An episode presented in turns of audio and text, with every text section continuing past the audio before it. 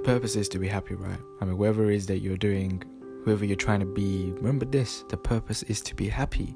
That means if something doesn't make you feel good, doesn't make you um, happy, let that go. You don't want that anymore, no matter what. In fact, you know there, there and there that no, that's not that's not for me. Full stop. That's it.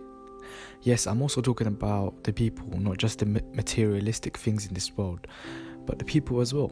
If this certain type of person doesn't make you feel happy, or being around this person doesn't make you happy, or this person doesn't make you happy at all, then stop and get yourself out of there because the purpose is to be happy. Say it.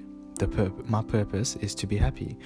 This also means I just don't need to be happy, but feel happy mentally and physically. I need to be healthy and have a clear, positive, happy mind.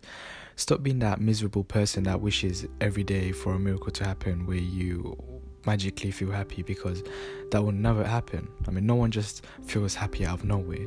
You have to create that yourself. Find what makes you happy and do what makes you happy. You need to have a positive energy, a clear mind, a healthy routine. Being happy takes time. Something sometimes it doesn't, you know, depend on you. How how badly do you want it? I mean, a small step means a big step doing little things that makes you feel good and makes you happy. Doing something nice for someone else helping someone you care about and being there for someone. Working hard with a smile having a clear heart free from jealousy and anger and all these other negative um, emotions that you see a lot of people out there that have currently.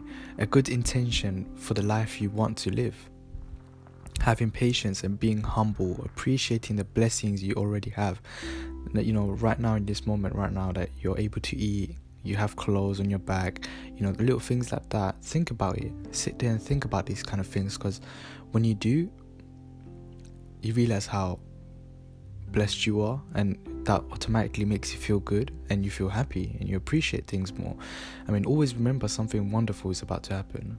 Be who you want to be do what you want to do and be happy within within yourself.